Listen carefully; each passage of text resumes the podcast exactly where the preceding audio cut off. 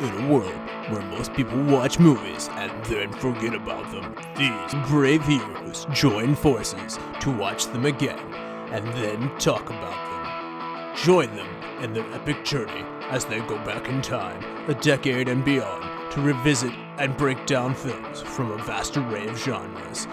Do these movies hold up over time? Are they classics? Find out on Retro Movie Roundtable. Starring your hosts, Brian Fry, Chad Robinson, Dustin Melbardis, Lizzie Haynes, and Russell Guest. Coming now to headphones in your ears. Welcome, all you lords, ladies, and knights of the Retro Movie Roundtable, where we watch movies and then talk about them. I am your host, Brian Fry, and joining me today is my good friend and co host, Dustin Melbardis. How are you doing, Dustin? Evening, Brian. Doing very well. Excited about this movie tonight. He is down in actually chilly Texas right now. Very chilly. Like, hell Ice froze over chilly. down here. Yeah, it's it's Yeah. wild. Mhm. It's it's beautiful in its own way, but nobody down here is used to this.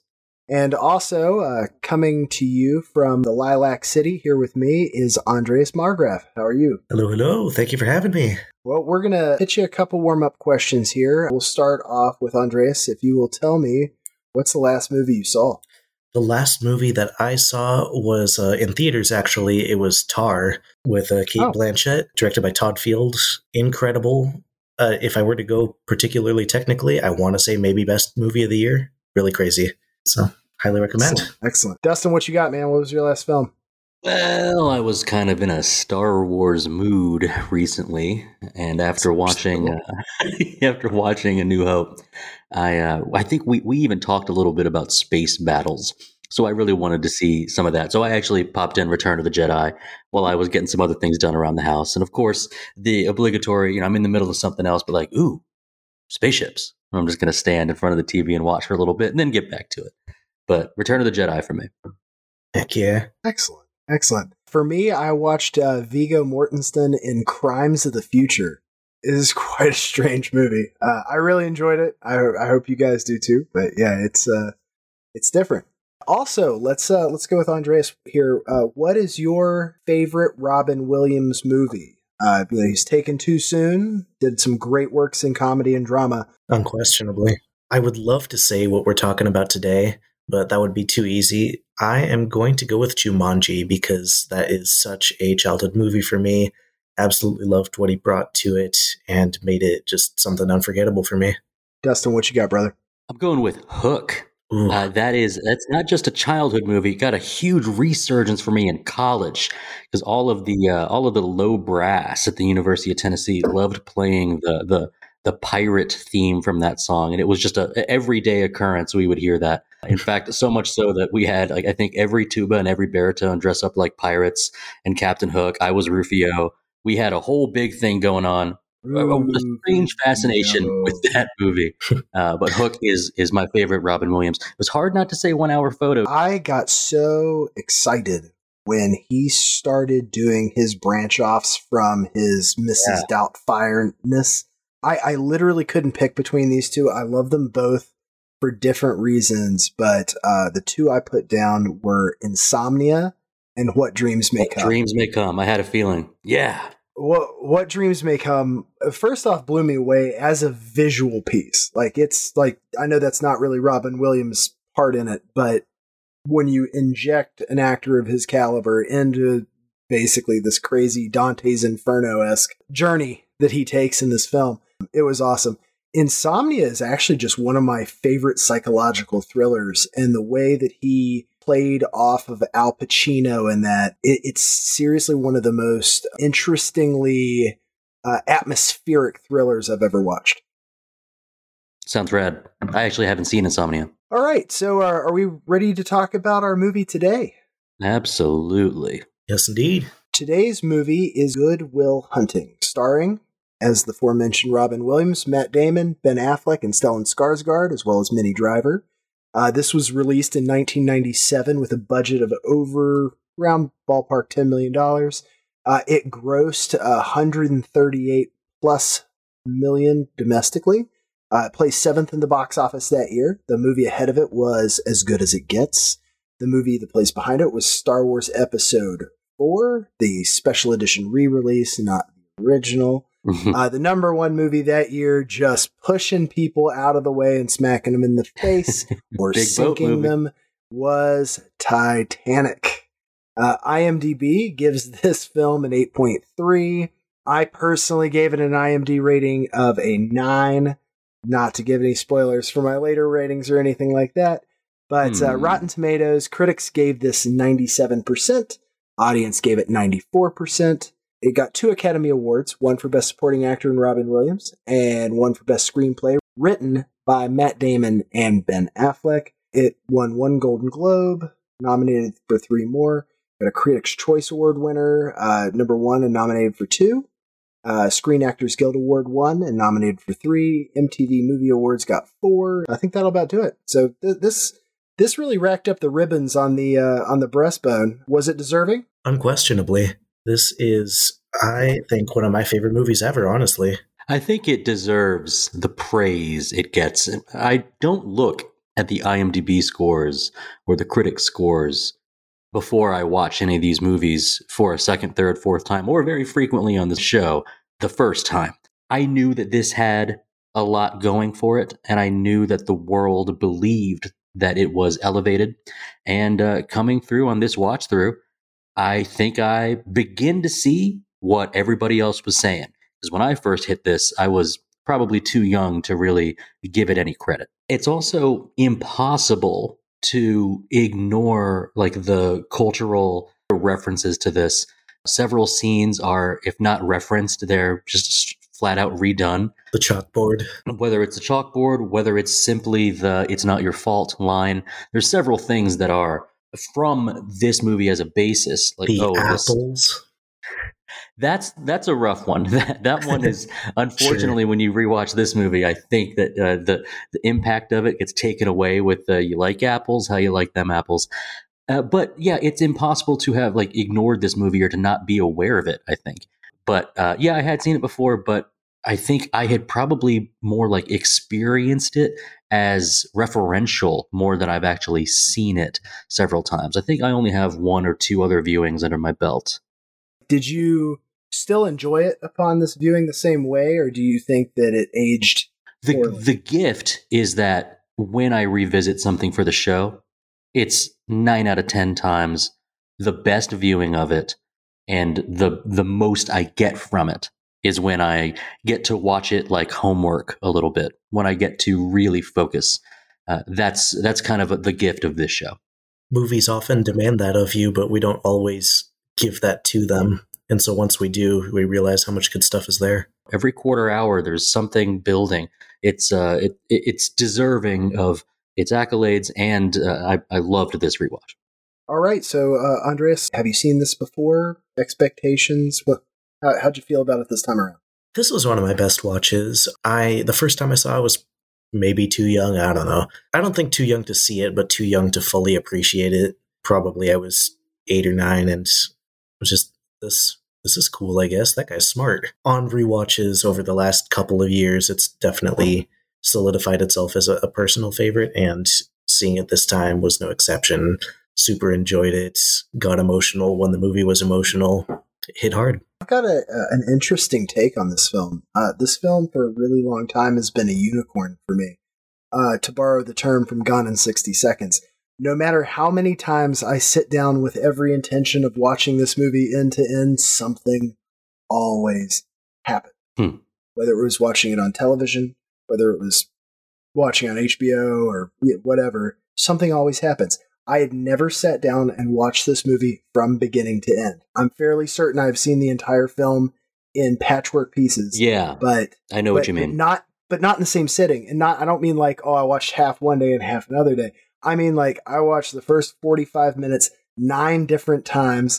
Uh, at some point, I came in like 30 minutes in and watched like another hour from there. It's about a two hour and what, 15 minute movie? Two hour and 10 minutes? Somewhere in there. In that ballpark. two ten. And Yeah, then I, I caught the ending a couple times, and I'm just like, okay, this is just driving me nuts. I've got to watch it beginning to end. This is nuts. I like I don't know if I've missed anything, but I I just no matter what happened, I mean, I'd start watching it. I'd get an hour in and be like, Buzz, Buzz, you got to go do this, and I'm like, ah, all right. So as, far as you know, he This- just gets jailed and that's it. yeah. So, so this is the first time that I watched all of it within. Uh, I'm going to say within a 24 hour period, Mm. and, uh, and and linearly. You know, it wasn't just like snippet here, snippet here, snippet here, snippet there.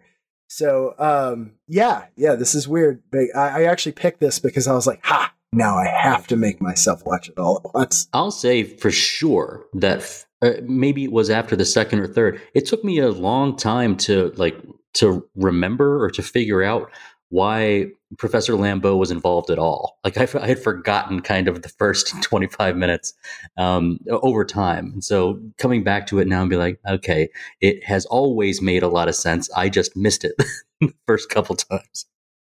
Uh, there are some de- there's definitely some some integral pieces in the Matt Damon people of authority over him communication pieces that were lost the way I had I had seen it in the past. Um, I, I literally jumped on. I, I bought this movie for this viewing because I was like, I'm tired of trying to find it free somewhere, catching it on television. You know, part of the reason that I failed so hard at watching this beginning to end for so long is because I just don't have it. So I'm gonna get it, and then we're just gonna knock this out. So uh, yeah, just just fantastic movie. I knew it was a fantastic movie before, but it, it was so much better actually getting the clarity of, of watching it uh, start to finish. Uh, Some movies have the title or the acclaim of being considered fantastic. And this was one that I think solidified using that adjective uh, Mhm. today. Uh, like w- when I was thinking about the movie and I was trying to zig and zag around the things that I loved and didn't love, I was like, wow, this was quite an experience.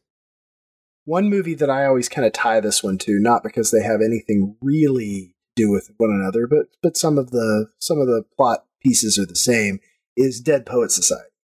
Dead Poet Society was one of those movies that I did and have watched end to end several times. And then because I sort of grouped these in a very similar place, it irritated me a lot that I hadn't gotten around to watching this one end to end. I watched 30 minutes of it before uh, before we got on here, just just because I wanted to. So uh, so without uh, further ado, uh, take your uh, time to pause, benchmark, do whatever you do to not let us spoil this film for you, uh, because we're coming up on the plot summary and we're about to wreck it. Welcome to the All 80s Movies Podcast. I'm Bill. And I'm Jason, and this is the podcast where we talk about the blockbusters, the flops, and everything in between from one of the freshest decades for movies, the 1980s. So, whether you're a brain, a jock, a valley girl, or a Jedi, we've got some 80s classics for you. Do these movies stand the test of time? Are we discovering something new? Is there an 80s movie we're finally watching for the first time? Join us each week as we dive into the cinematic nostalgia that inspired and influenced a generation. From the hits to the cult classics, we'll discuss our earliest memories, favorite scenes, fun facts, and our not so favorite movie moments, too. It's the All 80s Movies Podcast, now available on all major streaming platforms. Please subscribe and happy listening. All right, we are back, and without further ado, we will be ruining this film for you. So the plot, Dustin. Will Hunting is a talented savant working at MIT as a janitor who spends his free time yucking it up with the guys, dropping quarters at the batting cages, and solving high level proofs meant for mathematics grad students. His work is noticed by a Professor Gerald Lambeau, who, in an attempt to track him down, led him to the local jail, where Will is awaiting arraignment for nearly punching a guy to death. Now, Lambeau bails him out on one condition that he meet with him weekly to go over big special math problems, and that he also attend counseling. After a few shrinks strike out in getting through to the closed off, aggressive, and know it all nature of Will, Lambeau's college friend Sean McGuire is the right fit for the job. He confronts Will about the walls he puts up and reminds him that he is still young and has no real world experiences, in part to his fear of being hurt or being wrong, identified as the reason he resists this pull from Lambeau, and he resists the closeness to his girlfriend, Skylar. Will recognizes his own genius but blows off lucrative job interviews before Sean kindles a friendship with him, fomenting a father son like relationship through shared past toughness, but he still closes off to Skylar as she moves away to California. After coming to grips with his past and his insecurities, realizing that those closest to him actually want him to succeed and to leave Southie, as well as walking in on Lambeau and Sean fighting over what's best for his future, Will's walls come down in an emotional embrace with Sean. He drives off in a new car bought for him by his buddies, and not toward a job offer, but to find the girl that challenges him, a soulmate perhaps, as Elliott Smith plays us into the credits. Great stuff. Right on. All right, so this is uh this is a pretty hardcore cast here. Uh, we've got some up and comers. Now we know them as as superstars, but we have a bunch of up and comers here. Matt Damon, Ben Affleck, Stellan Skarsgård, Casey Affleck, Cole Hauser, Matt Mercer, Howard Minnie Driver. I mean, how how do you feel about how these characters kind of played against each other or for each other uh, in this fairly complex plot. Well, I think I'll start with our two writers, right? Damon and Affleck. Easiest place to start is this story is special, but they needed it to be in the South Boston area. It needed to have the time spent with uh, Casey Affleck's character and Cole Hauser's character, like the time spent at the bar, just kind of being buddies. I think the thing that maybe surprised me the most is uh, Will Hunting's age is 20 years old through most of the film. But, um, you know, th- this is something that like Boston people like to have this idea of what it's like to hang out with your Boston friends.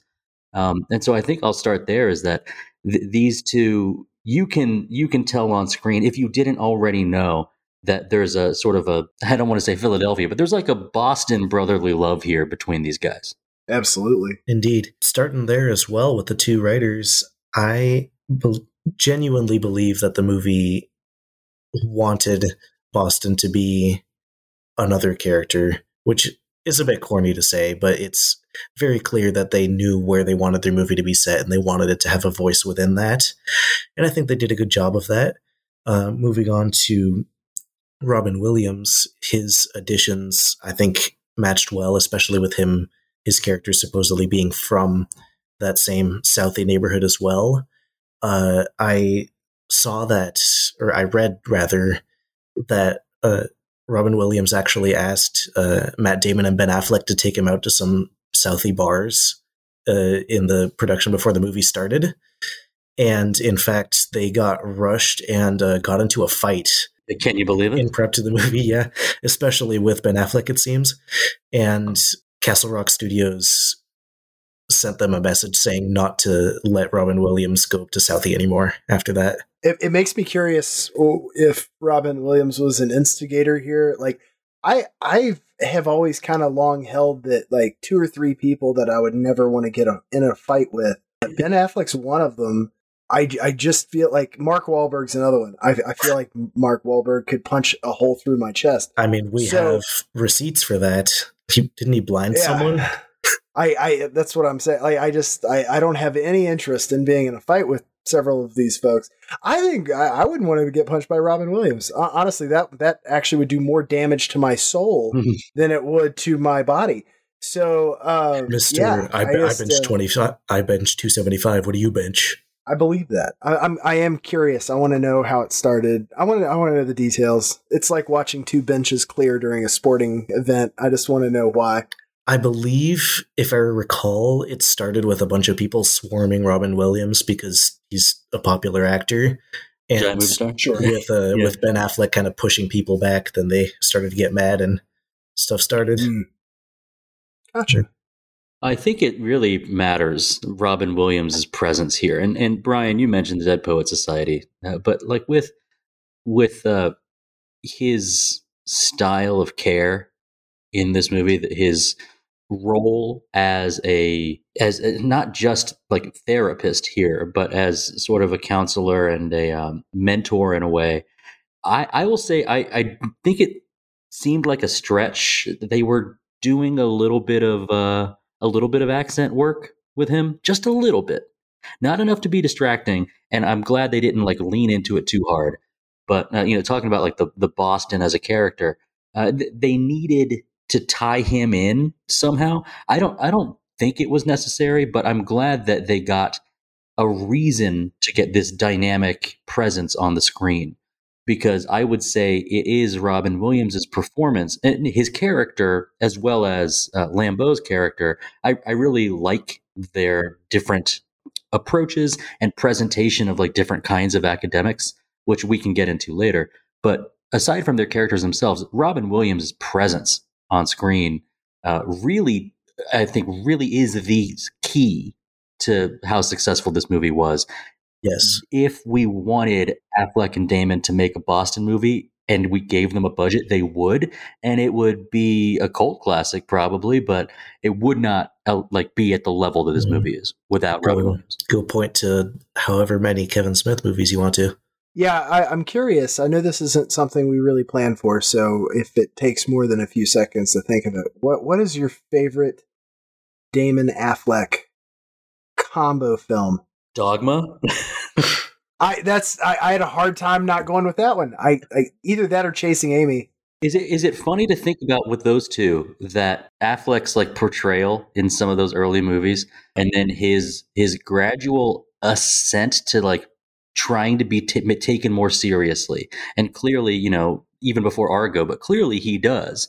Then we get to like Batman with like he he wants to be like known as a a master of his craft, whereas Matt Damon has taken the path where like he kind of ramped up to that quick and then wanted to not I'm not going to say settle for mediocrity, but settle for not quite such highbrow things. He he did uh, you know some bits on 30 Rock. He shows up on SNL.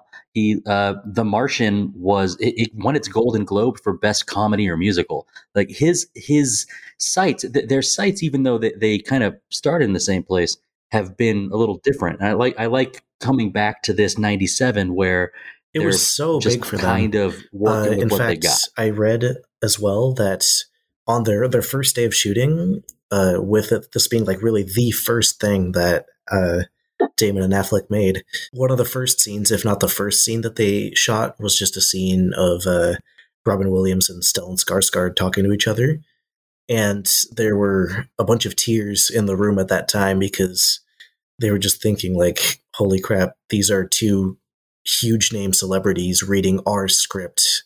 Isn't that insane? I've got kind of an interesting take on this. I I feel like Matt Damon has always had like the cameo funny thing in his blood. Like I'll, I'll take it back to Euro Trip and Scotty doesn't and that's that's that's and that's in his heyday. That's right. Like, Yeah, that's, the lead that's singer during the band. meat of what Matt Damon was doing. He took time off to be this you know punk singer in one scene with one of the weirdest, funniest songs ever.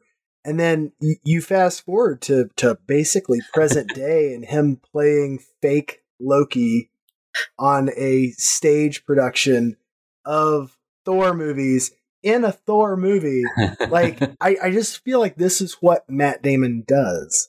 Doesn't Matt Damon have an ongoing bit with is it Jimmy Kimmel? It's one of those late night shows where he, he's he's kind of he kind of serves as the nemesis to uh, one of these late night hosts. Sorry, it's not I, I, it's not confirmed off the top of my head, but he has like shown up several several times to like act as the foil for you know essentially the type of widespread comedy of late night TV. Like you, you're right, he's always had that to him. And I mean, and it's not that he doesn't do really, really like hardcore dramatic pieces anymore. I just think he sprinkles it in there with stuff that he wants to do and, and gets a jolly out of.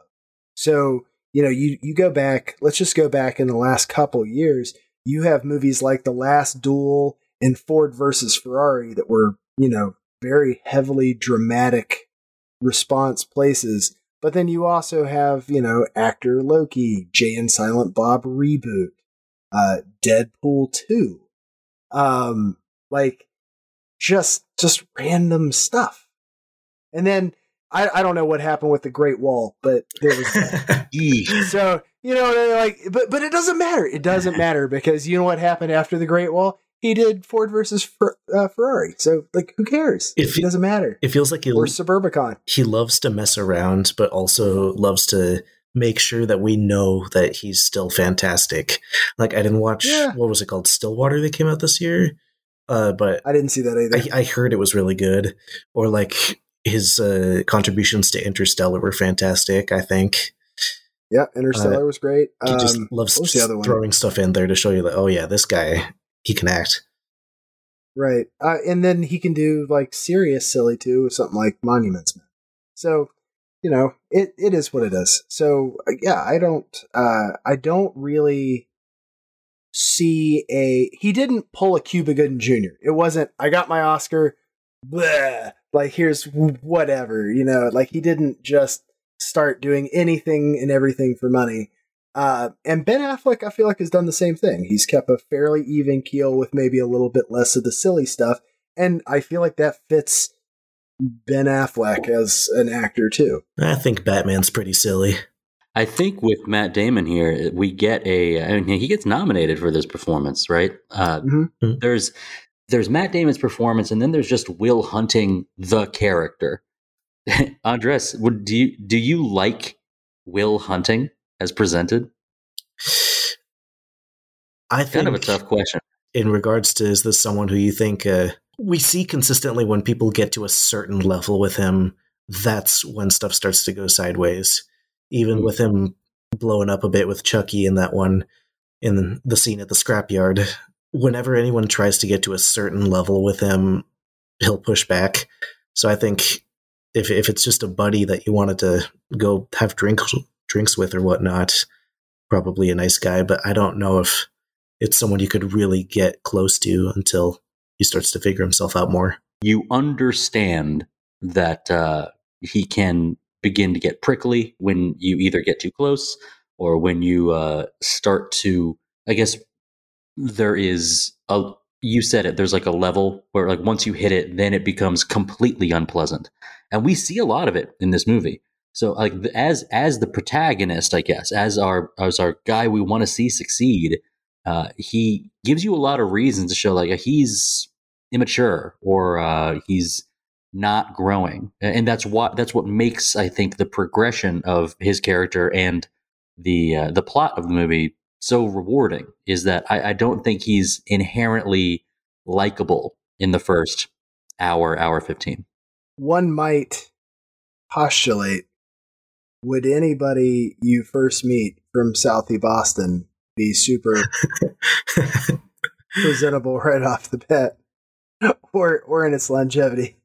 I the thing that i really like about matt damon's character in this and robin williams like hits a nail on the head is it, it's how you kind of approach friendship.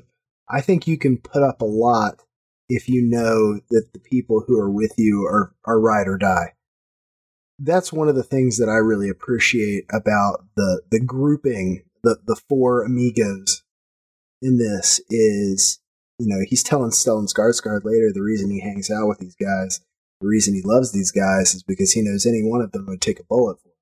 And Yeah. there's a lot to be said for that. That that level of, of comfort, familiarity, and loyalty is is not only hard to come by, but it's it's frankly more impressive more often than not than a gigantic IQ. I, I especially appreciated exactly how uh, Sean puts it in the movie, where he doesn't say that they would take a bullet for him. He would say they would put a bullet in you. Okay, well, let's talk about Gus Van Sant for a second. Um, he is the director of this film. He has a couple other notables, but he is not, you know, prolific per se as a director. So, uh, what are we? What? Are, how are we feeling about Gus Van Sant, Andres? Well, the first uh, fun thing to note that I, I realized is that this movie uh, grossed more than all of his other movies combined. It- this I do not doubt that at all. this was his big heavy hitter. I, you know, I'm I'm curious how uh, Damon and Affleck got hooked up with him because I was going same. through his uh, his directorial information and I was shocked by just how much of it is music videos. Like this guy works a lot with musicians, and uh, I would say well over half of his his credits are music videos and documentary films on musicians. We the the one right before this was To Die For with Nicole Kidman. Mhm. And I would say it was an artistic movie. And I think I remembered the thing about music videos. This movie this movie is special and I do hold it in high regard. But I, I think it was a combo with the Danny Elfman soundtrack and uh, I'm not I'm not like an architectural like visual guy about like you know the streets that frequently but uh, I will say there's a lot in this movie. Maybe it's the the crampness of the rooms that they're in sometimes, but I do feel like this movie is artistic. It's not like avant garde, but I feel like there's a it's something that even though I have not seen most of Gus Van Sant's movies, I feel like that's a staple of his is highbrow art aside from just an entertaining movie. Because when the highbrow art also breaks 300 million, that's that's the the rare combo. Uh, the movie was almost not directed by Gus Van Sant, but rather by Mel Gibson. Which, uh, Uh. yeah, I don't know about that. Uh, Uh, apparently, Damon and Affleck themselves talked Gibson out of being the director, and got yeah, and got uh, Gus Van Sant meeting. instead. I I I also Wow. wonder if uh, I think it was five years later was Finding Forrester. I You could just see that. somebody. Oh, I, I, I could just see somebody like I forgot. I could just see somebody walking up to Gus Van Sant and being like, "Yeah, all right, we want Good Will Hunting, but with Sean Connery now. We shall have a stately actor tutoring a young, naive person into fulfilling their potential in another film. Like if you had told me he directed Almost Famous, that would have been more understandable to me yeah. given his body of work. Do you think that his style of storytelling in here I'm not sure if if I can point toward a movie prior to Good Will Hunting that brought him to the attention of these two to make their movies. for, for myself, there are a couple directors who the names are for film fans, their household, but for casual fans, they might not be. And so, like for instance, like Luc Besson for me, or Luc Besson, like that's that's a director who I will go see their movies, even if I am not pulled by the story or the trailer. Uh, and sometimes it's a swing and a miss. But so far, of only the handful of four or five of Gus Van Sant's that I've watched, I haven't caught a miss yet. They've been special. And I, I like, you know, artistic movies, experiential perhaps. I think this one was boosted by the the strong and unique story of the janitor savant who puts up walls against everyone. It's a combo of his style and also, you know, credit to Damon and Affleck for this story. You know, even though we are focused mostly on Damon, I think Affleck's character and what he represents is extremely important to the success of this movie. On previous watches, I was definitely missing Ben Affleck's purpose, true purpose in this Mhm. film, you know, as more than just the best friend. Um, he ends up playing the role of basically the the surrogate parent kicking the the child who's been in the house too long out uh because you know given uh will hunting's you know upbringing and whatnot no one else was there to do it. And you know call it the silent bob monologue that means so much more to the film than than you know his silent presence. Uh you know that that it, go back and forth between him and, and will hunting at the construction site was so important to this film i'll also interject one i want to interject one other thing here um if mel gibson had directed this movie the movies that he also directed that would have bookended either side of this would have been Braveheart in 1995 and Passion of the Christ in 2004. So this movie came out in 1997. Wow. So you would pl- you would plug Good Will Hunting in between Braveheart and Passion of the Christ on Mel Gibson's directorial. Uh... what a trilogy that is. I Yeah, an alternate So- universe. Yeah. I think we can all agree it's best it happened how it happened. Yes. Uh, I wanted to add to your uh, comment on the Ben Affleck's performance, especially during that uh, construction site scene. The uh, I believe I read somewhere that him uh, his monologue about I really hope that one day I show up and you just aren't there, that you just left Right. and didn't say anything. I believe that is the first thing that they wrote for the movie. Uh, period. That's where they started, and I think that makes a lot of sense because it feels so integral to everything.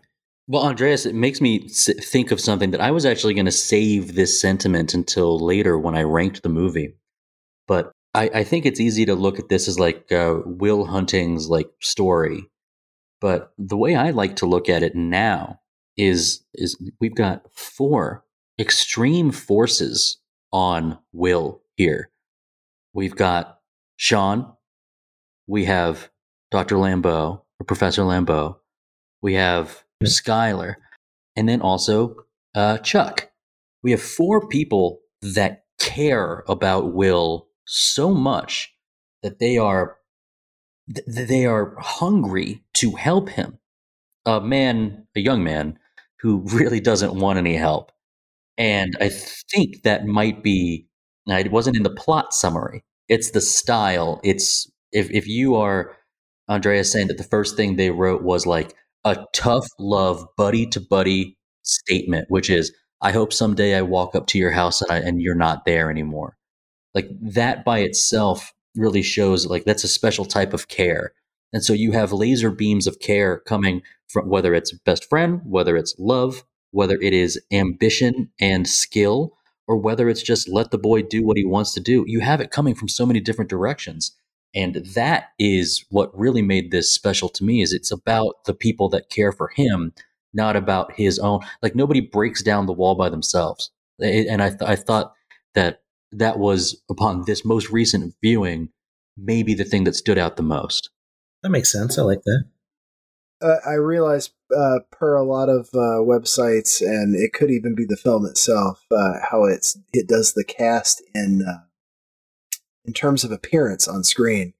Um, did it bother anybody else that the entire barbershop quartet was listed before Yes. Minnie Driver? it did it did bother me It's just so stark. It's barbershop quartet one through four. right MIT three MIT students and whatever, and then it's like, oh yeah, and Minnie Driver, and it's it's it's really just it. I don't know. I I'm not a fan of them doing it that way. I, I like I like billing people in in terms of importance to a film. It's interesting you say that because initially the producers did not care to have Minnie Driver be in the movie as Skylar. Initially, they simply were saying that she was not pretty enough, which is, of course, psychotic. ridiculous. You know, she she gets nominated too, and I'll say her performance is weighted towards the back half for me because I wasn't quite sure what her role would be. You know, when I watched it as younger, I was just like, okay, love interest here, uh, but you know, I was trying to understand the importance of, of her care. And uh, when she's getting emotional about Will not saying that he loved her back, that's some hard hitting, you know, she's 27 at the time, or 26 at filming, likely, playing a, you know, inheritance college student going to expensive schools. And we know that that's one of the things that like Will will kind of fight about is like uh, the money, the money. It's not about the money. But I, I think her if we start if we look at it from the very beginning it really ramps up in either skill or stage presence Um, so, so you're it's- saying you weren't blown away by, uh, I could play basketball. I could be in the that's WNBA. it's cute it's pillow talk that's all that was Oh supposed no, to no, be. she said NBA. I don't think there was a WNBA yet. No it's nba she could play in the nba she likes Yeah, wearing she shorts the- I see. she Will can I dunk play in the NBA? hook hook dunk dunk she It's says just decidedly so. the classic the classic decidedly. british uh, way of looking at the nba hook hook dunk dunk uh, so like the, the pillow talk is fine the, Hey, it, the wa- it wasn't stuff- just the British view. That's what was going on in the NBA at that time.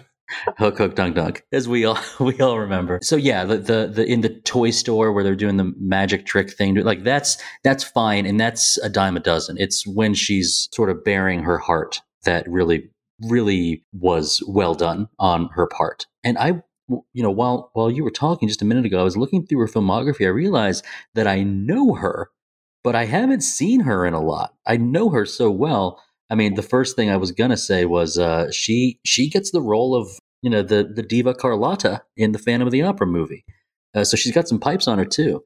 So like, there's uh, I feel like I've seen her in more, but for some reason it's just I'm, I'm missing it. But uh, I think she was deserved of her accolades in this as well. She is actually list like her film listings is extensive. Like I feel like she is one of for her age, she has one of the longest lists of like she's kind of in a lot of stuff, but not necessarily a lot of stuff that you've seen.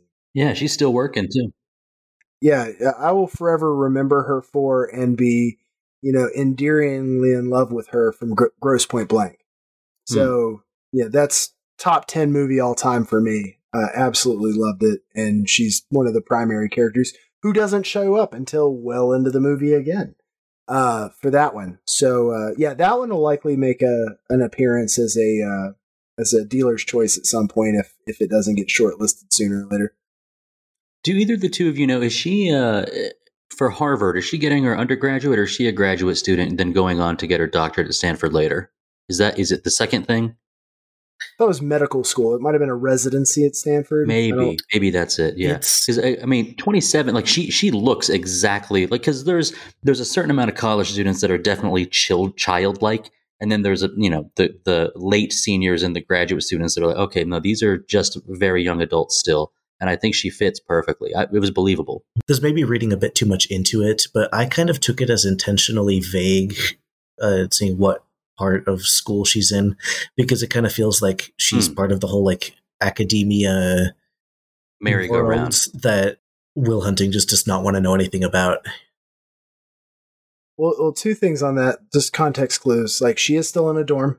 That's part of yeah. it. He had to wait for for other girls to come out before he That's right. sneak. Hold, hold that door.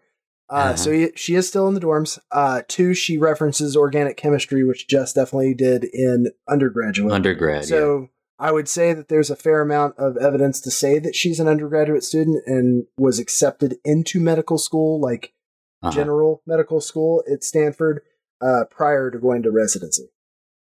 Would be my guess. You know, th- this this particular topic makes me think of. Uh, I think it's a discussion of organic chemistry when they're at the cafe they are outside talking about, I believe she asks him at that moment, Do you have a photographic memory? Yeah. he begins to explain about how he is the way he is. Is there something about like Will Hunting's like superpower here that changes this movie for you? You kind of just have to let the movie just let him have it. Sure. And I think for this one, we're just meant to acknowledge okay, the guy's smart. I'm glad that there are people in his life that understand how special he is, though. Um, and I think he does recognize it. Like, yeah, I know this stuff. This is, e- you know, how easy this is for me. I loved that scene. Um, you know, he's got the Fields Medal winner uh, on his knees, uh, trying to salvage the burned paper. Uh, so yeah, it it really does make him special. I think, I think this movie. Tell me what you think about this statement. This movie would be successful if he wasn't a one in 10 billion genius. If he was not quite that high. What do you think about that? I, I like the. I don't want to call it an omnipotence piece, but I think that it adds to the tragedy of his upbringing that he was so downtrodden and destroyed as a young person that it took literally three of the greatest minds in a geographic area to pull him back to a to the assumption that he lives up to his potential. You don't actually like outside of the fact that they got him out of Boston. You don't actually get any any more clarity onto what I mean. He he literally leaves a job that he accepted. So yeah. so so presumably he's still in a crap car driving west to a girl who may not accept him back. What a what a fantastic ending I thought that was, where it had zero to do with the ability that he had. It was as simple as that part just didn't matter to what his choice was. And will he use it later? Maybe, but the point is he's actually made a choice finally. W- willing to be vulnerable, willing to go after the girl that challenges him. Uh, after listening to Sean, kind of realizing that maybe Sean's description of the way that he has lived his life without regrets has, I think, uh, allowed Will to take the first step, whereas he typically would not want to. Uh, so yeah, uh, I know Brian, you're always the I want a little more guy. Do you like this ending? Oh no, I'm completely fine with it because n- nobody really gets what they want in this film. Like Minnie Driver's left brokenhearted. Uh, Will is left seemingly in a better headspace, but with no general clarity to his future. Uh, Alexander Skarsgård, or excuse me, Stellan Skarsgård is is left holding the bag. I, I don't know what strings he pulled to do everything he did for for Matt Damon, but but basically like hey like he's got at least a dozen people calling up and saying hey remember that time that uh, you wanted us to interview this guy and he came in and extorted us for all the money in our wallet like he's not in a great space um, i would say the only person that gets out of this film in a truly 100% positive way is Robin Williams' Sean, character. Yeah. And and even that is fraught with, you know, he's saying he's going to put his chips on the table, go and travel a little bit. Well, that's all fine and good, but uh, you know, like I I think that the the truly lovely thing about this film is that you're forced to find happiness in the unknown. You know, people like to have a nice wrapped up ending where you know someone's happy or everyone's happy no one truly got what they wanted but there's the promise of it Hmm. Yeah, kind of a contentness with what is to come. Yeah, that's a good way of looking at it. I wonder because you know certain comedians are known for this. I wonder if Sean's last line, the "Oh, he stole my line," I wonder if that was a Robin Williams ad lib or was. if that was written it was. for him. I know. It I know that for certain. He was supposed to just Oh, wow. chuckle and go back in, but he came up with that on his own. it's good stuff. i'm more curious like how much longer after this ending until they find casey affleck in a dumpster um Morgan. Cole, Cole, Cole, Cole, Cole Hauser's clearly got some serious alcohol abuse issues. I feel like that's that's got to be a thing coming up. Uh, uh, ben Affleck's wondering where he's you know going to end up marrying the chick with the missing tooth, and There's no he's gonna Irish tur- curse. he's going to turn around and wake up fifty. Like, I like I the, the the characters in this film are almost as compelling as the the intellects I've said because I'm as interested in in their future as I am in the world breaking, you know. And I'll also say one more thing, just because we didn't really get to to talk about it. I feel like there were far too many. I'm not going to call them montages, but there are far too many cutscenes to Will sitting in his barren Stark apartment, basically reading a page every ten seconds to say that he doesn't have uh, a photographic memory. I would say that's 100%. I'd say that he doesn't maybe know exactly how to clarify that that's exactly what he has, but when he's reading every psychiatrist's book and whatever else, you know, he's going through, I mean, he's turning those pages with the quickness. I'd say that photographic memory is a slam dunk, yeah. especially when he quotes uh, line and page to uh, Michael Bolton lookalike in Michael the, uh, Bol- in the bar. Clark. Yeah. Yeah. Uh-huh. So, uh, yeah, I'd say photographic memory is a slam dunk, and and that was either an evasion or not quite sure how he really wanted to address his uh, talent. When y'all were young, when y'all were 20 and younger, did you feel as if that you had a whole lot of answers and that the world was foolish for not have stumbled onto the answers that you arrived at sooner because I was. And, and, and when I was getting to college, I was like, I've figured a lot of this out. And man, it's great when you look back at like your 20 or 21 year old self when you're 26 or when you're 30 and look back at like, there's, it's like, it's a recurring thing. And this is another like theme of this, uh, especially that Sean recognizes that you really think you have all the answers. You really think you have, oh, well, you know, I read all your books. Hey, I read your book, man. I know, I know your stuff. Like, and that's like, you feel as if you, you are infallible um, and I think that's represented in Will is that like, well, yeah, I read I read this stuff, so I know. Or if I'm going to trash this painting because of some of the things, like I, I think that's uh, I'm not going to immature is the wrong word, but it's indicative of like the saying, a little bit of knowledge is dangerous. Um, I, I wanted to ask you two if you remembered yourselves at that age. I, I, guess I have a, a, bit of a funny perspective within that question, being as I, I am 21 currently. I think you hit the nail on the head where it comes to that whole overconfidence of how much you know. Once you know a little bit, you feel like you've got it all, and until you learn more, you realize how much you don't know. It's it's very easy to get caught up in thinking, well, clearly we should behave this way. Why don't we? And it takes a lot of time to realize there are so many reasons why people choose not to do this, even if it may be a better choice.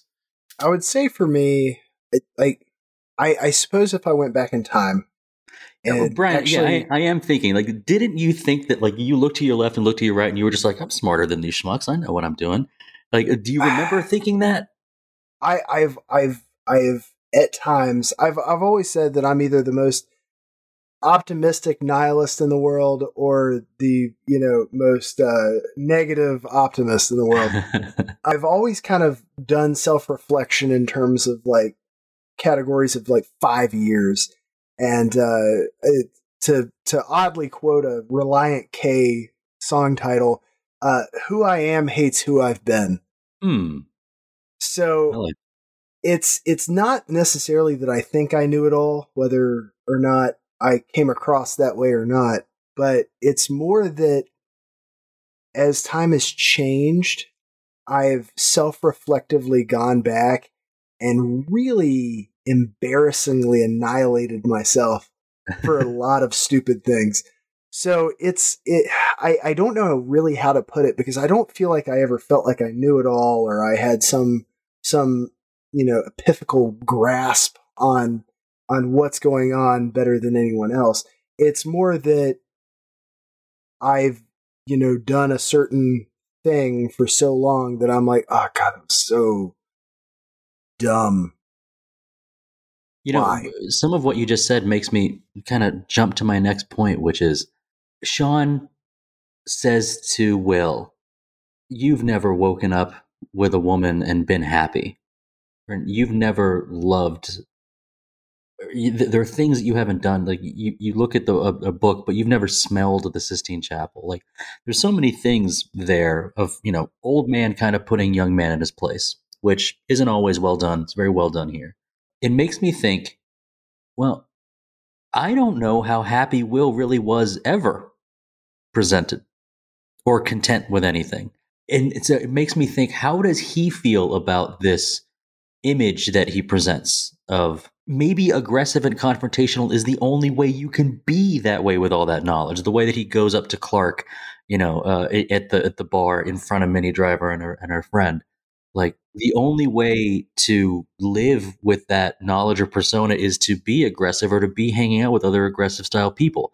Like it's it's a strange character. How do I want to put this? Like a uh, a view on how was he because he's because he's still so young there's so much life ahead. It's like a drop in the bucket. So, like to to think of the reasons why he devotes so much time to reading these books and and being this way. How long would it have lasted before?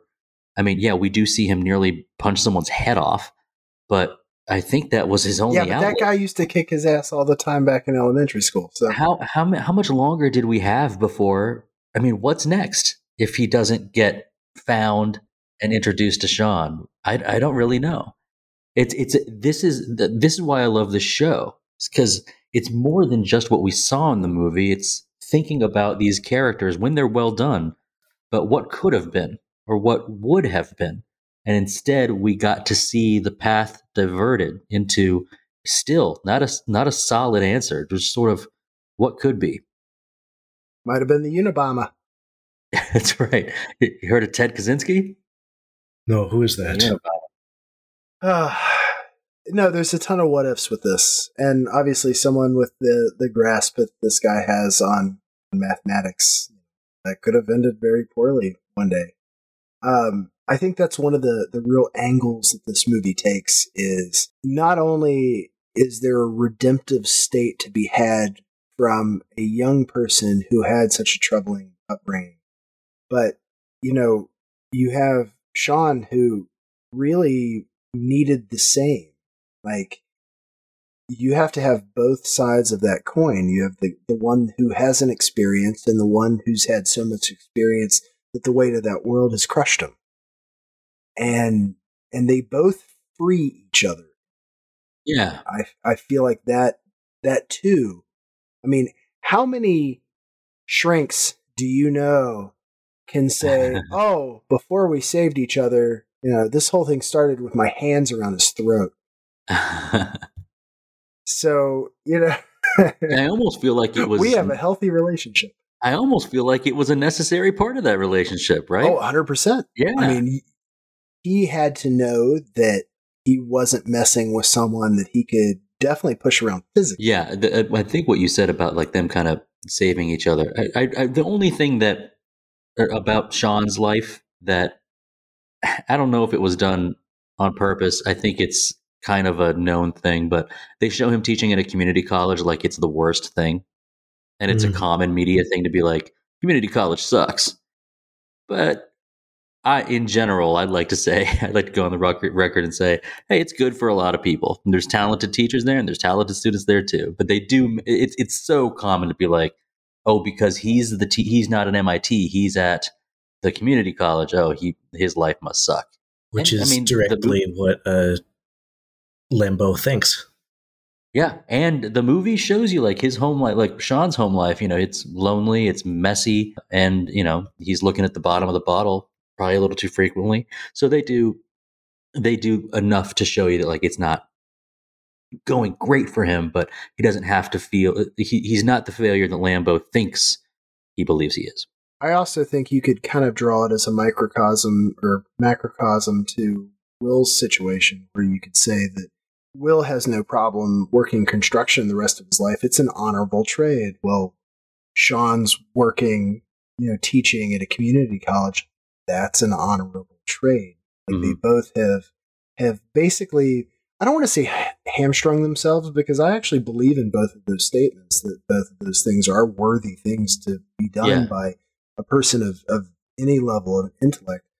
So, but they, they are both in, in a cycle, um, just different cycles of their lives. And, A, a different kind of mental prison. right. Yeah. And different reasons for it.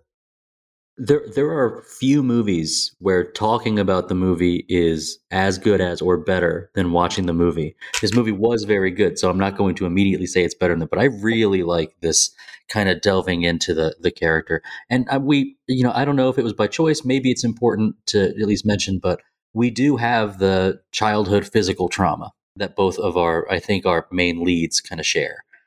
It's not something I want to particularly dwell on, but I do think it's important to the characters' histories, if not only for that they share it.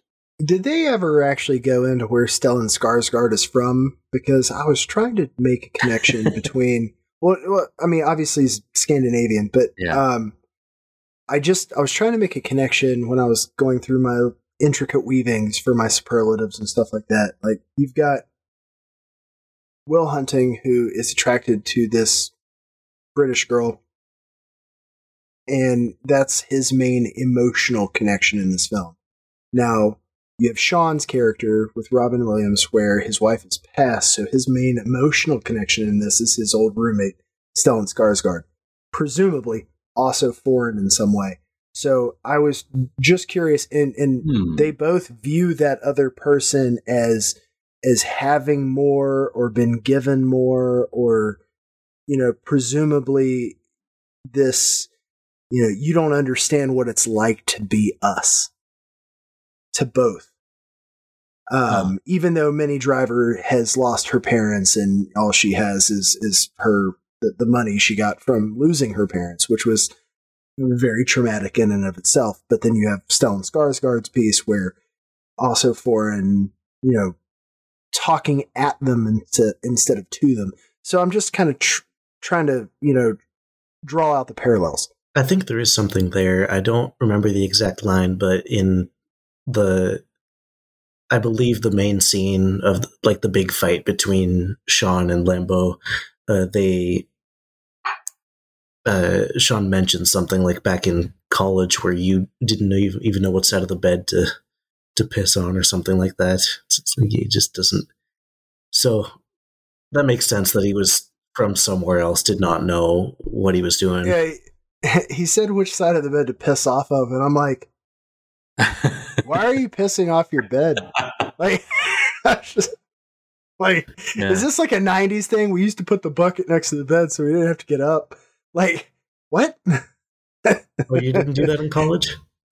no no I I stumbled myself into the little closet bathroom that adjoined my room with my roommate's room not not to get too too graphic on air you can cut this if you want but my uh my, my greatest defeat of college was taking a left turn instead of a right turn down the uh, the wrong highway and uh peeing into my papasan chair which was vaguely equidistant in the wrong direction from our restroom oh no. so that that that, that was my grandest uh, uh, college uh, defeat in terms of of peeing off the side of a bed. Yeah. Oh man, I got into a physical altercation with a roommate for where he decided to pee, and I talked to him on the phone just three hours ago. What what a crazy cosmic coincidence! Uh, because he's getting married, and he wanted me to give a speech. so I said, "Okay, I will." Well, I yeah, I know what your speech has got to be, right? oh man, that might make the top ten of, uh, of the things we went through together. Yeah, I, you know, I was thinking that I don't know where Gerald Lambeau is from, but I think part of the idea is that like you can be completely unremarkable and the, the type of talent that you have or the type of hard work that you put into like at grad school you can either become a sean or a Lambeau. and, and I, I i didn't i think he came from someplace unremarkable i don't remember it being important and maybe it's important that we it it could be literally anything. It doesn't have to be some type of privilege. And i'm not certain that we really even needed to know the privilege of Minnie Driver's skylar's inheritance. I don't know if it added much except for fuel for a later argument. But um that argument was impactful regardless of the inheritance part. I want to say that the importance there was simply that it's someone that Will sees in a very one dimensional way of this is a rich person and does not think about those extra levels. Even when he understands that she's an orphan, he doesn't. That's not something that his brain immediately goes to. He's thinking she's just a rich person. She doesn't understand. mm-hmm.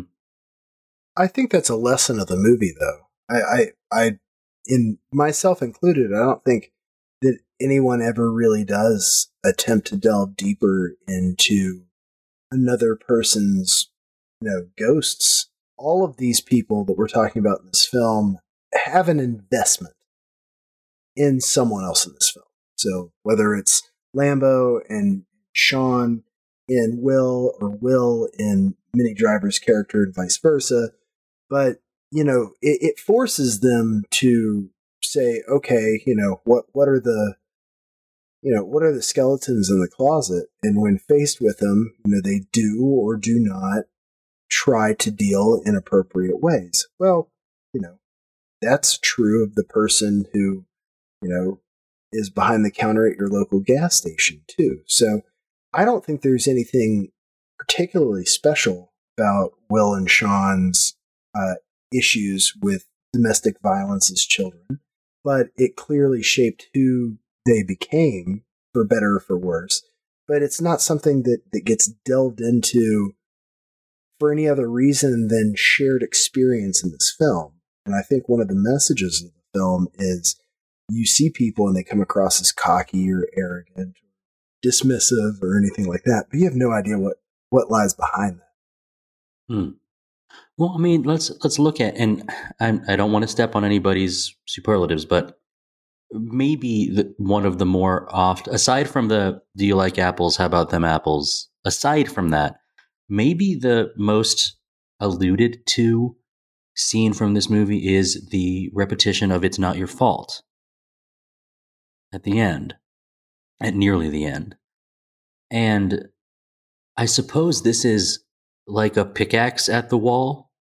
Then again, I mean, Will has already opened up so well with Sean, but uh, that repetition, like that's a special scene. That scene can't, it, it, it doesn't exist on the page, like in dialogue well. It, it's more than the sum of its parts. Uh, Robin Williams, Sean, like gradually approaching w- with repeating it and Matt Damon's real like expressions of emotion are in- incredibly powerful. And then we get just a little a little pan out shot, not not nothing crazy, but like it was it, it's very impactful. But I, I have to think that that results back to um, that shared experience. I have a bit Uh, of a, a funny story with that scene, honestly. Recently, about a year ago, I made my, my best friend watch this movie. And there are certain, we are both people that are prone to being more emotional during movies, especially when watching them for the first time. Uh, And so there's certain movies that we'll watch alone rather than together because that's just a better setting for it. Safer. Yeah. you don't want to cry with your bro? Uh, and uh, well, well, sometimes, but uh, that very much occurred during this scene, and neither of us really Uh-huh. expected that to happen, and it was uh, very surprising to suddenly go, "Oh, yeah, we're we're, he- we're here now." Yeah, yeah. I'm like that when uh when Boromir calls Aragorn his king. I want a tally of how many times you've cry, cried over a Sean Bean death. Not again. Not again. I cried when he was Um, fired in The Martian. Um, there, there are three tiers to Sean's involvement with Will that I could tell. One was acceptance. You go through the whole thing. We're in a staring contest. We're in a game of silences where he's like, he has got to be the one who talks first. So that's that's number one. Number two, they get into this place where they're buddies. He talks to him like he's just another guy from the block. And and make no mistake, my biggest takeaway from the end where Will's driving away, no matter what greatness he goes on to, he is still Jenny from the block. I don't know Ben. I don't know how Ben Affleck did it, man. I don't know how he when, did it, man. when he gives that forgiveness piece, that was him doing his job. Like he befriends him, he gets past that icy exterior. That's not what what his purpose was there to be his buddy, to be the guy he gets to talk to so he stays out of jail. And he breaks through that next wall, that third wall, to get to the point where he's saying, Look, you need to absolve yourselves for these perceived sins of the past because you were stabbed and beaten by someone who had power over you. So so there were really three stages to this, and there were three stages to this movie.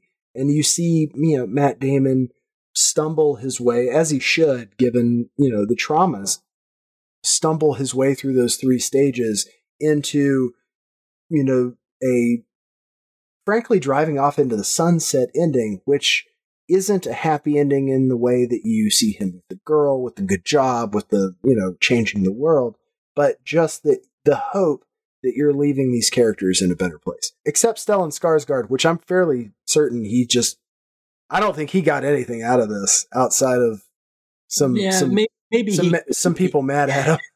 maybe he can afford to be dropped down a peg, though, man. I don't remember that many Sure. professors getting applause when they left a room. He's got Eh, a eh, hand man always walking him around. He's got a personal assistant, and uh, who that's a who's little performance too. by the way. yeah, who, who's frankly horrendously jealous of Will Hunting. I know, like man. this poor guy. Like he's a henchman. He's a hundred percent a henchman. And you know, and and he wouldn't be that henchman if he wasn't incredibly bright himself. Sometimes Yeah. people Like get he, lucky. he wouldn't. Sometimes people get lucky, right? He says Yeah. something else too, which is like, uh, yeah, from what I can tell, he really likes to work with you instead of just like I mean, work I'm- against you. Yeah. yeah. It's there's there's some real for for the, for the three lines that dude has. There's some real emotion there. But I will say this too. Like I I never got the impression that Stellan Skarsgård was ever using. Like I Right. I And I, it- I yeah. never got that impression. It was always like, do you understand you can change the world and you could be so much better than me? And, you know, it, it, it was always, I'm a stepping stone to elevate you. And I think, I feel like a lot of people in academia it would see that the opposite way. Like he would, he would view that person as a threat. So Yeah. the the one nice thing about this is the only antagonist in the entire movie is the protagonist. Yeah, and everybody is wanting to help them with seemingly no strings attached. Uh, like it, it, it's it could easily have been like, especially for Skarsgård, it could easily be that like, oh, Lambeau is actually looking to milk this prize cow. No, he's actually just trying to. I mean, it, it is it is like I want you to take this path because it was my path. I mean, it's selfish in that way, but he does it because he sees the the good that can come from it for Will. Uh, and that's why, you know, when I mentioned 30 minutes ago that, that you have four different sources of care. And uh, sometimes, like, you know, movies don't do a great job with with friendship sometimes, but this one does. And this one has just the right amount of romantic love. You know, we don't have too much. And then you have two like competing mentorships in a way. It, it's it, that was that was really special. And I think it, it, it irritates Skarsgård that Sean is able to do what he can't. And eh, you know, after he goes through the the litany of people that he uh, Yeah. not necessarily respects more, but you always have that person that you're less inclined to ask for help, even though that might be the exact Yep. right person Mhm. to ask for help. And like that, I feel like S- Skarsgård and Williams's inter interchange, their their dynamic in this film is almost more compelling than the story of Will Hunting. on on my most recent watch uh, i was showing the movie to my girlfriend and it was that was seemed to be the part that she was most interested in in the movie actually was their relationship And and I will say this: you have the South Boston quartet and how they interact with each other and how they befriend each other and, and the way they communicate. And then you have the ex MIT alumni way where Mhm. I swear it was straight out of one of those bar scenes where he walks in and he goes, Listen, Sean. I know. Me too. Like that's that's that's I, I swear that is something that that only happens with men. It is it, it it's so funny to me. I watched that that scene a couple times. I rewound it a couple times with this grin on my face because it, it's one of those things where you could have a fist fight with a good friend the night before, wake up the next morning, both of you with an ice pack on your face, and be like, "Hey, man, yeah, I know, me Yeah. too, me Yeah. too, man."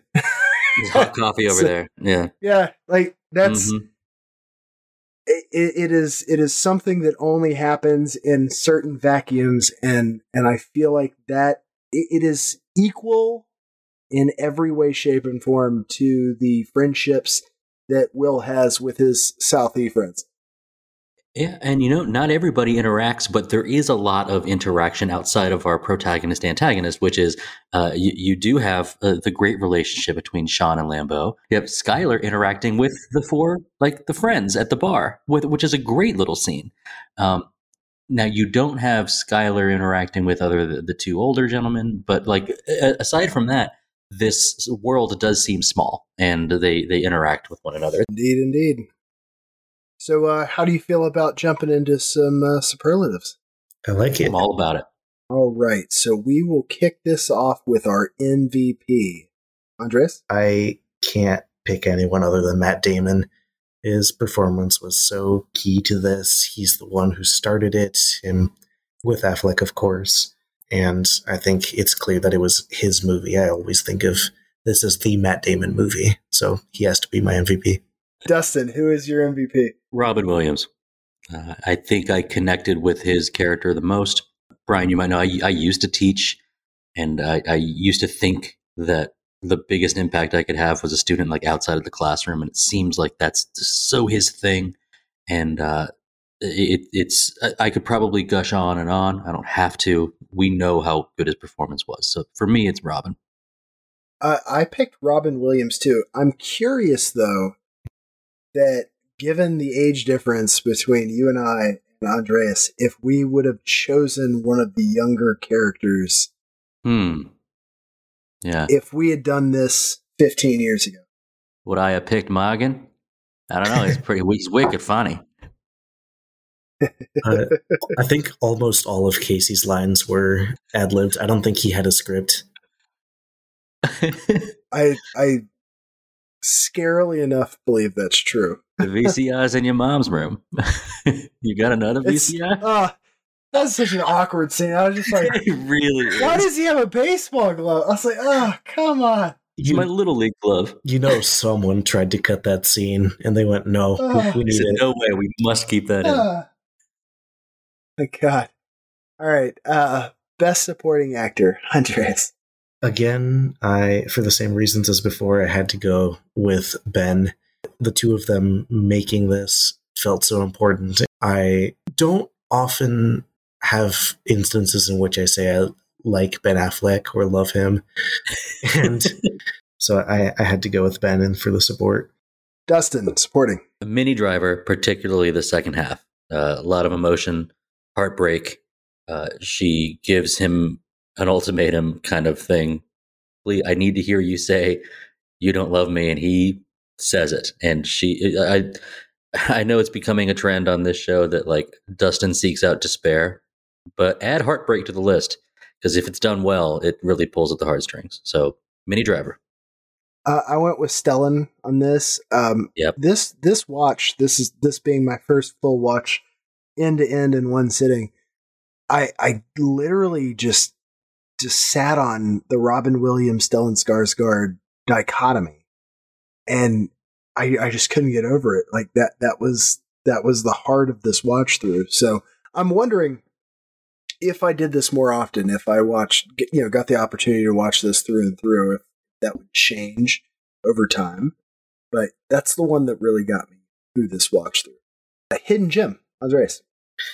I went with Elliott Smith. I almost made Elliott Smith my MVP, which is incredibly biased, but I am such a huge fan of his and love what he brought to this movie. I love the picks they went for the movie.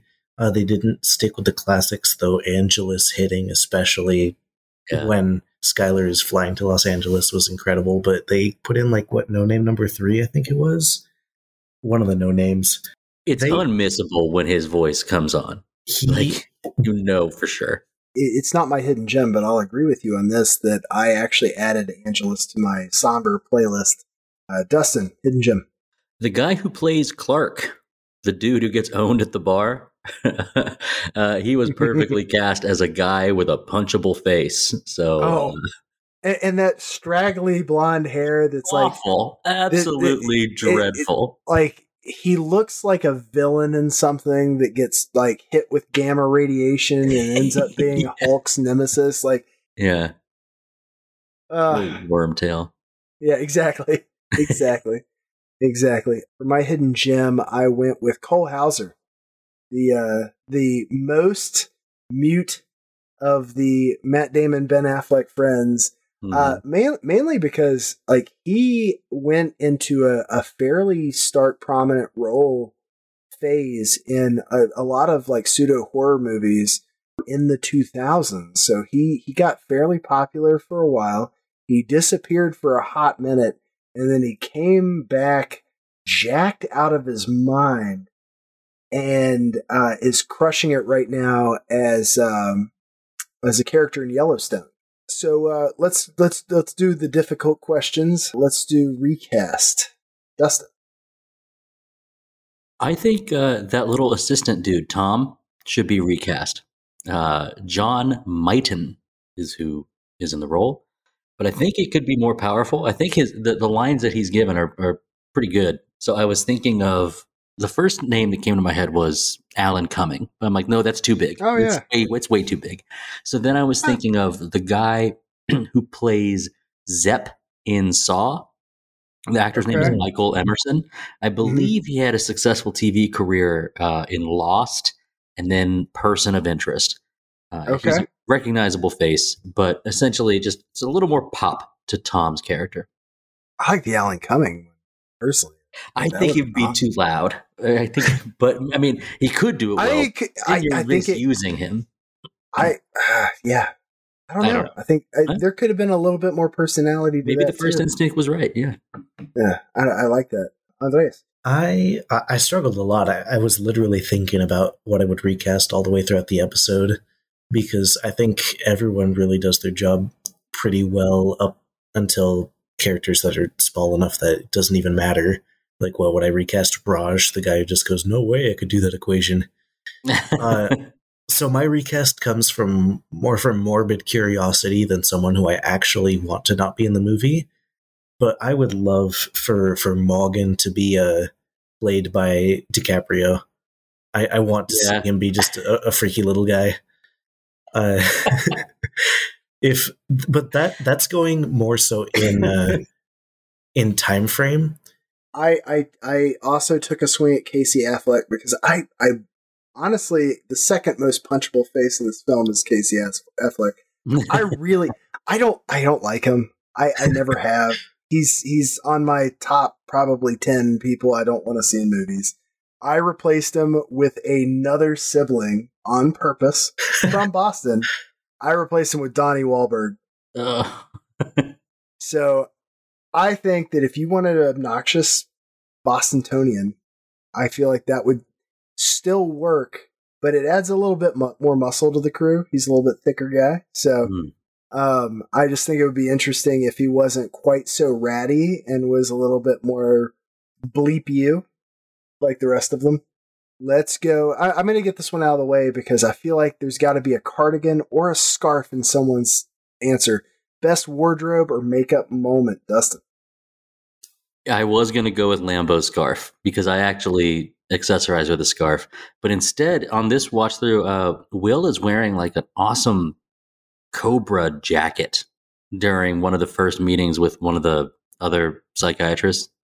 Uh, and I was just like, oh, that stands out. It's like red and yellow. Like it's it's a it's a cool it's a cool jacket. So I'm going with that one this time. Excellent. Andres? I I actually have a, a big hot take with this one. I am here to defend Matt Damon's hair.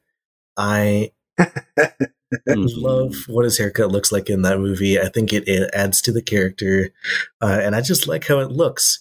And it seems that I'm pretty alone on this because fans didn't like it. Uh, even Matt Damon himself went back years later and apologized for it. Said, "Oh yeah, I was I was young. I thought it would look good. Eh, maybe I'm young and also thought it would look good, but I Dig the Said haircut. every said every child of the '90s. like every single one of us said, "Oh, this is it right here." I the one saving grace is I don't have a single picture because I never did it with frosted tips. Thank God. Like I'm still like, Hey, I did it in the 2010s, but just as a joke, really. I I I got crushed by the '80s. I had a bowl cut. It was horrendous. I had a bowl cut. Yeah. I'm all Stellan Skar- Skarsgård's wardrobe in this. Uh, recently, within the last five years, I have found the wonders of drapey, comfortable clothing. So whether it's a cardigan, scarf, whatever, three quarter length, give it to me. I absolutely love it. That Nice. that gray flowy thing you own, Brian. Uh, I've Yeah. had so many people comment about it. uh, to me about Positively. you. Yes, in a positive. well, they, it gives you Paul Atreides vibes, and I know that you know that. well, yeah, I, I, I, I'm I'm I'm game for that too. Brings us to to best shot, Andres. I guess if I had to pick the specific shot, it would be the overhead during the scene where Sean's talking about uh, the baseball game that he didn't go to because he was meeting his wife. Um, I learned that that that office is meant it was it was built to resemble a baseball diamond, so that when he's running around the bases, it really feels like bases. And in that shot of him just going around and they're having such a good time, I think that was a fantastic shot, one of the most dynamic in the movie, and I think it works it works really well. So that's mine. That's a cool. That's a good choice. Yeah. Agreed. Dustin. After Sean tells Will that his wife would fart when she was anxious, they both start laughing. And uh, even though I'm getting the reputation of being like a sad boy, seeing the joy on their faces was really good. And I can't pick between the zoom in on Robin's face or on Matt's face, but it just it it represents like a turning point in their relationship, and I, I thought it was great. So that's my shot. Uh, so my best shot is uh, Sean taking his glasses off. I I feel like the vibes that Robin Williams puts off as his character still hold that same gravity that you know the other shrinks that he goes to, and I, I understand that might come across as derogatory. The other psychiatrists that uh, he uh, he visits, they're all trying these different methods and whatnot. He's he's basically sniding all of their attempts. This one, who's in an office at a community college and and genuinely trying to connect with him, you needed that point of I don't need this. I don't need you. But you just might need me. Folks, if you ever have an argument with someone and they take their glasses off, that's not a good sign, guys. That's as a glasses wear wearer. If I take my glasses off in an argument, that's not a positive. Like you're not making headway. Let's just put it that way. Uh, let's go with best scene, Dustin. It's kind of the dressing down. Sean telling Will about all the things that he doesn't know and that he doesn't have experience in. Um, it is a long scene. It's not a long, long scene. Um, it is a long, continuous shot, but that scene in particular, because they're outside of the office, I think is uh, it's a point before the best shot that I just gave, but it's uh, sort of showing you that Sean is a match as far as wits go for Will. I thought that was important. Agreed. It's-. Uh, it's worth noting also that that bench uh, by the lake is now a uh, Robin Williams memorial that a bunch of fans visit. Oh, that's cool. That is cool. My best scene, unsurprisingly, is uh, "It's Not Your Fault." I think that is the scene that puts this movie above from a great movie to an ex- exceptional one. They said so much with obviously so little, so that has to be my best scene. Uh, so for me, the best scene was Robin Williams talking about regret. It's Yeah. it's more of a, a monologue love than it is a scene love because we have so many impactful scenes coming from that room that it's hard to pick one of them because they're all Yeah. there's a lot of uh, gravity to each. But the monologue specifically, and then how it ended, I it, it it was a great back and forth. Change one thing, gentlemen. Dustin. I started writing a big thing about how the scenes with the boys, like at the bars, are just such a completely different tone sometimes, especially the one where Casey Affleck comes down with the catcher's mitt on. Like some of them are just way out of there, but I realized, nope, the movie needs it. Don't change it. I love it. Uh, so what I decided to change was I think Skylar needs a different reason for having to go away, or we don't have her be so head over heels for him. Like the, the the as far as the filmmaking goes, it's really over the top with her clinging to Will and looking around for him when she's in the airport. and saying I love you again over the phone. I think that's maybe a step too far. I'd like for her, I'd like for there to be a little more conflict there because he did enough to lose some respect in that relationship. I think I'd like to see that on screen. Otherwise, it's not big enough to like really mark this movie down, but I think that's a good change. You're punching a wall near my head. This is probably not going to be the healthiest relationship. I should probably also move on. So, I mean, there's there's a lot there. There's a lot there to unpackage. Uh, change one thing, Andres. There's so little that I want to change in here. Uh, it goes back to the curiosity of how could things go differently. I'm very curious, and I, I love what the character does in the movie, but I'm very curious what would happen if Skyler wasn't in the movie at all. Uh, if we didn't have that be the passion that he follows, like what else would he have stuck to? I, I would like to see where that movie went if we simply omitted that aspect to it. Uh, for me, I would have liked to have seen at least a, a, a more fleshed out um, idea of where Robin Williams and Stellan Skarsgård go after this. Like you know, he's going to be traveling. They talked about it. Um, I'm I'm honestly more con. I'd like to know where Robin Williams ends up more than. So without actually asking for more, which I'm clearly famous for, um, I, I don't necessarily need more to this film, but I would like to know maybe more about his landing. Yeah, and it, it does make you think because the movie is only two hours six, so like you, you could you could maybe do a little bit more, but eh, you know even even if it was just a uh, you know to to see them both on vacation or something, who knows what it is, but th- there was a lot of care and love with the last 10 minutes of this movie. It wasn't a slow peter out. Like there's there's some impactful moments in that small amount of time. So in order to keep that impact with another button or stinger on there might be difficult but i like i i agree with you. That would be nice. Nice to see what hand he's dealt when he says he's willing to gamble again. Yeah i i really enjoyed that uh whole piece on him actually saying I learned from you know something from this as well. Best quote, Dustin. Look, you're my best friend, so don't take this the wrong way. But in 20 years, if you're still living here, coming over to my house to watch the Patriots game, still working construction, I'll f- kill you. Uh, Andres, what's your uh, best quote? I can't get enough of. Uh, uh, why don't you give me your 16 cents you got on you and lay, we'll put your sandwich on layaway. There you go. keep keep it right up here for you. Put you on a program. Every day you come in with your six cents, and at the end of the week you have your sandwich. That's good. Uh, I am also uh, sticking with the boys on this. You nice. get can you get canned more than tuna.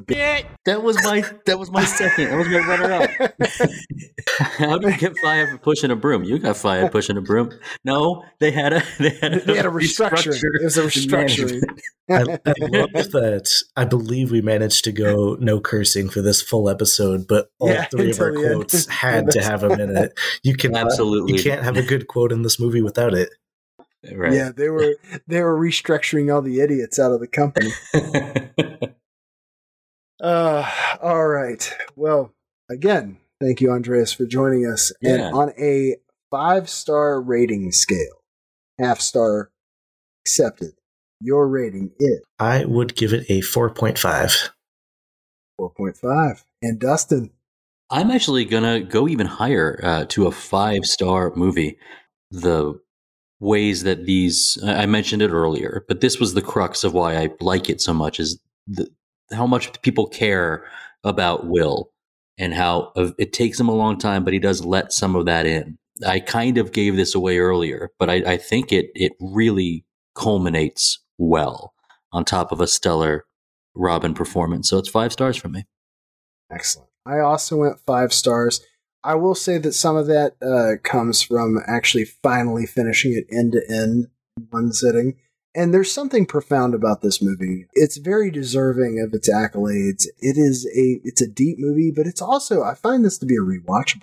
In, in a film that's really about people, I, I find this to be a very compelling film. So yeah, I went five stars on this too. Yeah, great scores. Dustin, you want to help me pick out a movie for next time? I've got three options for you here, Brian. I'm going to go through them right here. Number Oh, one, sure. extremely loud and incredibly close from 2011. A nine year old amateur inventor, Francophile, and pacifist searches New York City for the lock that matches a mysterious key left behind by his father, who died in the World Trade Center on September 11th, 2001. Option two, Network from 1976. A television network cynically exploits a deranged former anchor's ravings and revelations about the news media for its own profit, but finds that his message may be difficult to control. Finally, option three, District 9 from 2009. Violence ensues after an extraterrestrial race forced to live in a slum like conditions on Earth finds a kindred spirit in a government agent exposed to their biotechnology. What's it going to be? I'm always a sucker for journalistic film, so we're going to go with 1976's Network. That's got to beat your broadcast news score. So, yeah, I'm down for it. All right. Well, uh, Andres, thank you for joining us, and thank you to all the lords, ladies, and knights of the Retro Movie Roundtable. We invite you to reach out to us. We want to hear from you. Subscribe, rate, and review us on Apple Podcasts, Spotify, Google Podcasts, Stitcher, Pandora, or wherever you get your podcasts. Subscribe to our YouTube channel. It's mostly audio only, but we're working on making that. Uh, you see the faces and uh, and the disasters sometimes. Uh, uh, give us a like on Facebook, Instagram, and follow us on Twitter at movie underscore retro. Email us at retromovieroundtable at yahoo.com. Producing and providing for this podcast is fun but not free. We invite you to support the show at our Patreon page at www.patreon.com slash retromovieroundtable.